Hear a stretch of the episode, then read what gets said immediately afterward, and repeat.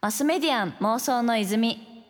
こちらはポッドキャストの泉です。東京 FM から早川ゴミがお届けしています。ここからはゲストさんをお迎えして未来につながる妄想を一緒にしていきたいと思います。それではご挨拶の方よろしくお願いいたします。皆さんこんにちは。ウォーター株式会社代表の前田洋介と申します。今日はよろしくお願いいたします。よろしくお願いいたします。早川ゴミと申しますあの初めてではあるんですけど実はあのこの番組で以前池澤彩香という子が来た時にあのウォーターの話が出てきてでその時になんかめちゃくちゃすごい授業あるなと私もかなり感動して結構私自身そのエネルギーの話だったりとかがもともとこう教員分野ではあったのでそういったあの私の当時の驚きだったりとかをさらに今日は深掘りしてお伺いできたらいいなと思ってる次第でございます。ありがとうございます。ぜひお願いします。さて前田さんが代表を務められているウォータについてどんな会社でどんなサービスを提供されているのかまず教えていただけますでしょうか？えっと、私たちではですね、まあ、一言で言うと水道がないところでも水を使えるようにするっていうのが何ていうんですかねやってることを一言で言うとそうなるんですけども、まあ、どうやってるかっていうと使った水をその場所でこうその場で98%以上再生して循環利用するっていうことをあの実現しましてあのイメージとしてはこう宇宙ステーションみたいな感じなんですけども。あ確かに宇宙ステーションそうですね。そうなんですよ。宇宙ステーションも閉鎖系で使った水その場でこう循環利用してるんですけどもそれをこう地上でも安くやるっていう。で最近はですねその技術を使ってあの水道がなくてもどこにでも置ける手洗い機ウォッシュっていうのを開発しまして今感染症拡大の状況なんですけどもあのどんな場所でも手洗いができるっていうのを、まあ、製品として作って販売をしたりしてます。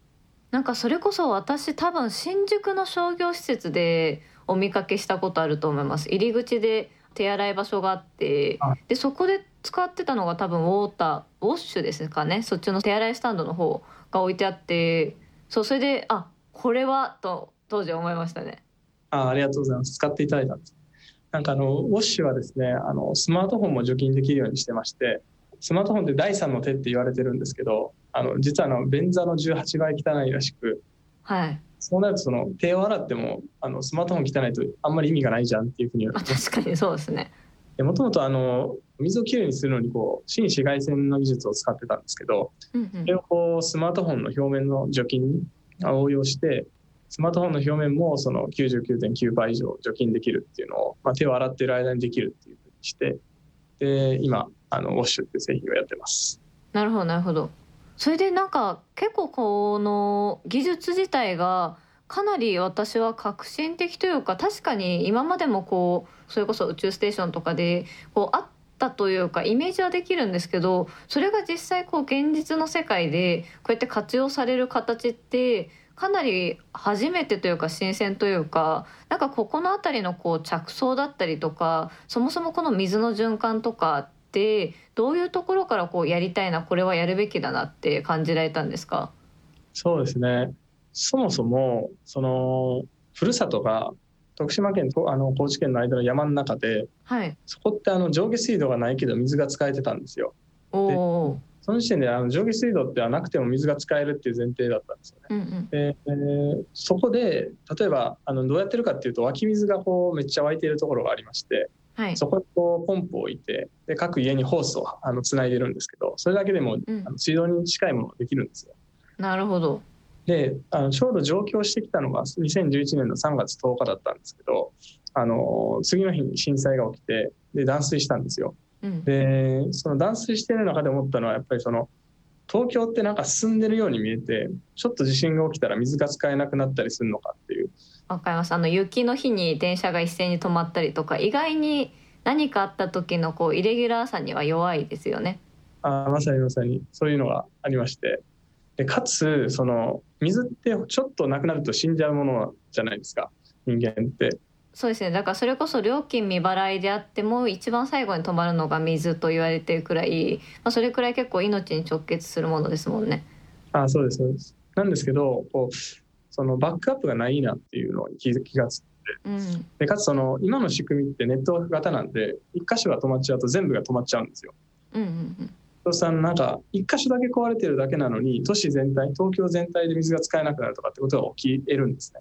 かつあの自分で直せないっていうのがこう、クリティカルだなと思って。もう耐え忍ぶしかないというかちょっと風呂場に溜めておくくらいですよねできることとしては。わかりませんなんかもうちょっと小さい仕組みでなんていうんですかね。要は一つが壊れても他は壊れないというか、うん、つまりその例えば通信だと前はこう全部線がつながってないといけなかったけど、まあ、今無線であのポケットに入るようになってるじゃないですか。で電気とかエネルギーもその今まではその送電網につながってないといけなかったんですけどそれがそのバッテリーソーラーシステムを置けるようになってるっていうところで言うとなんかその水とかももうちょっとその電気でいうこう蓄電池ソーラーみたいな、そういうその仕組みになんかこう類するようなものがあの頑張ればできるんじゃないかなと思ってそれでこう考えてた時に今ってその都市全体の水を一箇所にこう集めてきて処理してるんですけど、うんうん、じゃなくてこう使った場所でまた処理してまた使うっていうふうにすればいいんじゃない？っていうのが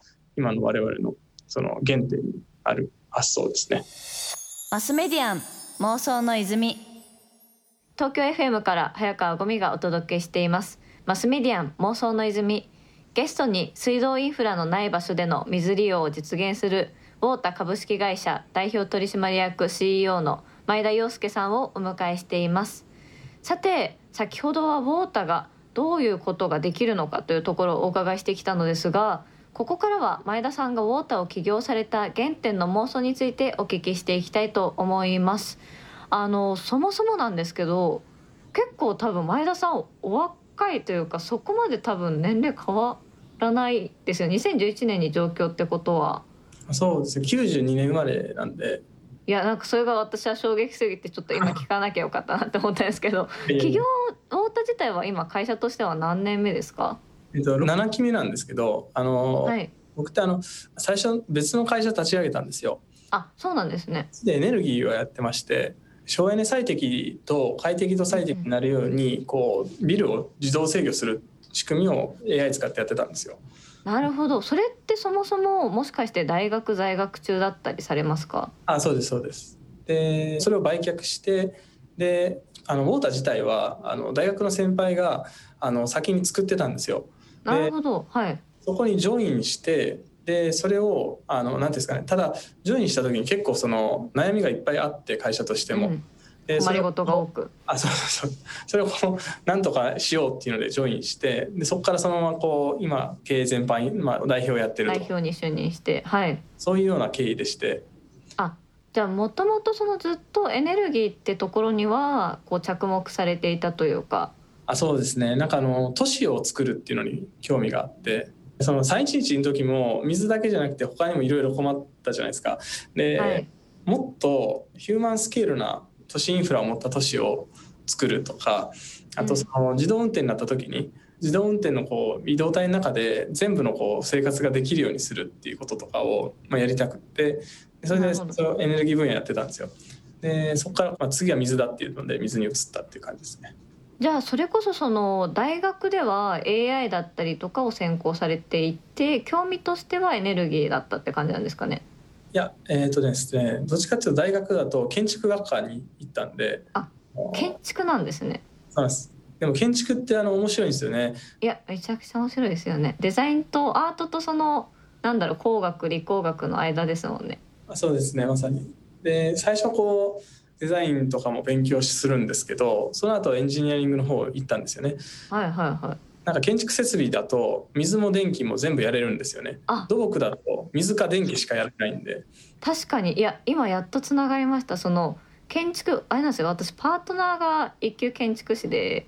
建築専攻なんでなんかなんとなくのこう肌感は美大出身なのもあってあるんですけどそのもともと建築でどっちかっていうと建物内のインフラとかを専攻されてて、うん、そこからその AI でさっきのその建物内を制御するっていうところの事業を立ち上げられたってことなんですね。あまさにまさにめちゃくちゃ話が 早い。いやいやいやなんで建築で今の形になったんだろうと思ったんですけど確かにそうなってくるともともとは建築ってもの自体がそもそもアートとエンジニアリングの結構間っていうのも背景としてあってやっぱそこのその空気循環とかに課題感を持って前の授業は立ち上げられてそして今同じエネルギーで次にできることはってなんかそれこそその次の段階と電気とかやってそうですもんねこの流れで。い。くとでもでももともとの会社が電気系ではあったってことか、はい、そうですそうです。はい。い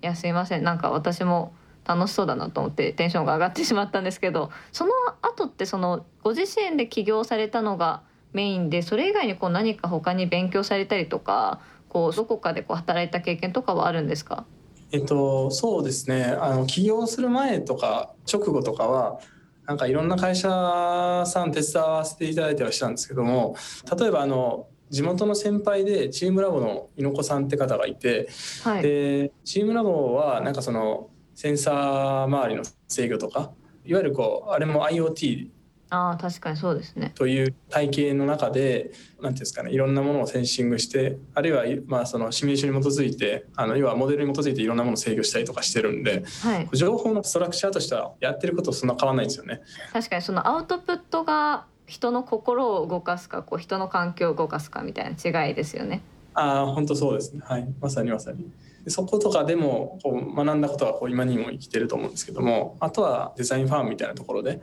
どっちかっていうとエンジニアリングの方をあの、うんうん、担当したりとか、まあ、そういうこう転々としながらやってきたって感じですね。マスメディアン妄想の泉。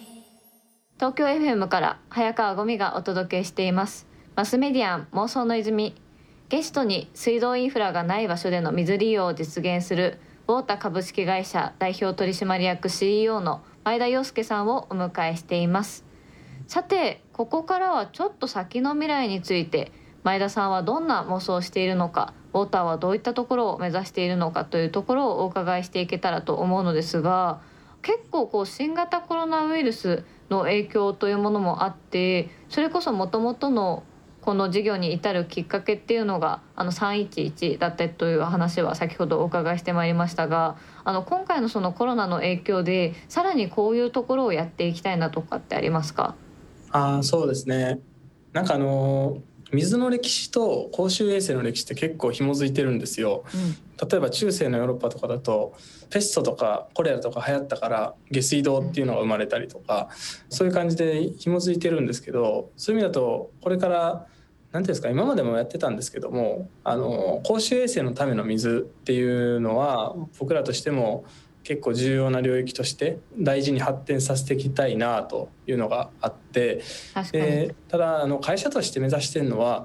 自立分散型水循環社会の実現っていうのを今標榜してまして何かっていうとその今の水の使い方自体がおかしいと思ってるんですよ。ほうなんかおかしいと感じたことないんでちょっとお伺いしたいですね詳しく。例えば今ってあの、まあ、めっちゃ無駄っていう話なんですけどあの、はい、飲める水でトイレで汚物流してたりとか。いやそれは確かにそうですね。あとはあの例えばシャワーとかって20度ぐらいで来た水を40度ぐらいまで20度分の熱かけて引き上げてるのに、うんうん、でそれでこう浴びた後38度ぐらいになった水を捨ててるわけじゃないですか。確かに。それってなんか18度ぐらい無駄になってるんですよね。確かに。そうですね。もう一回戻してほしいですよね。別に泡が落ちたらいいですかね。あそうそうそうそう。なんかそういうとこ考えるとそもそも水をかけ流しでこうじゃんじゃん使うっていうこと自体、うん。なんかこう水がない国の人とかに申し訳ないことなんじゃないかなとか、まあ、あのそもそも今あの例えばアメリカの西海岸とかってもともとこう砂漠の中に作ってるんで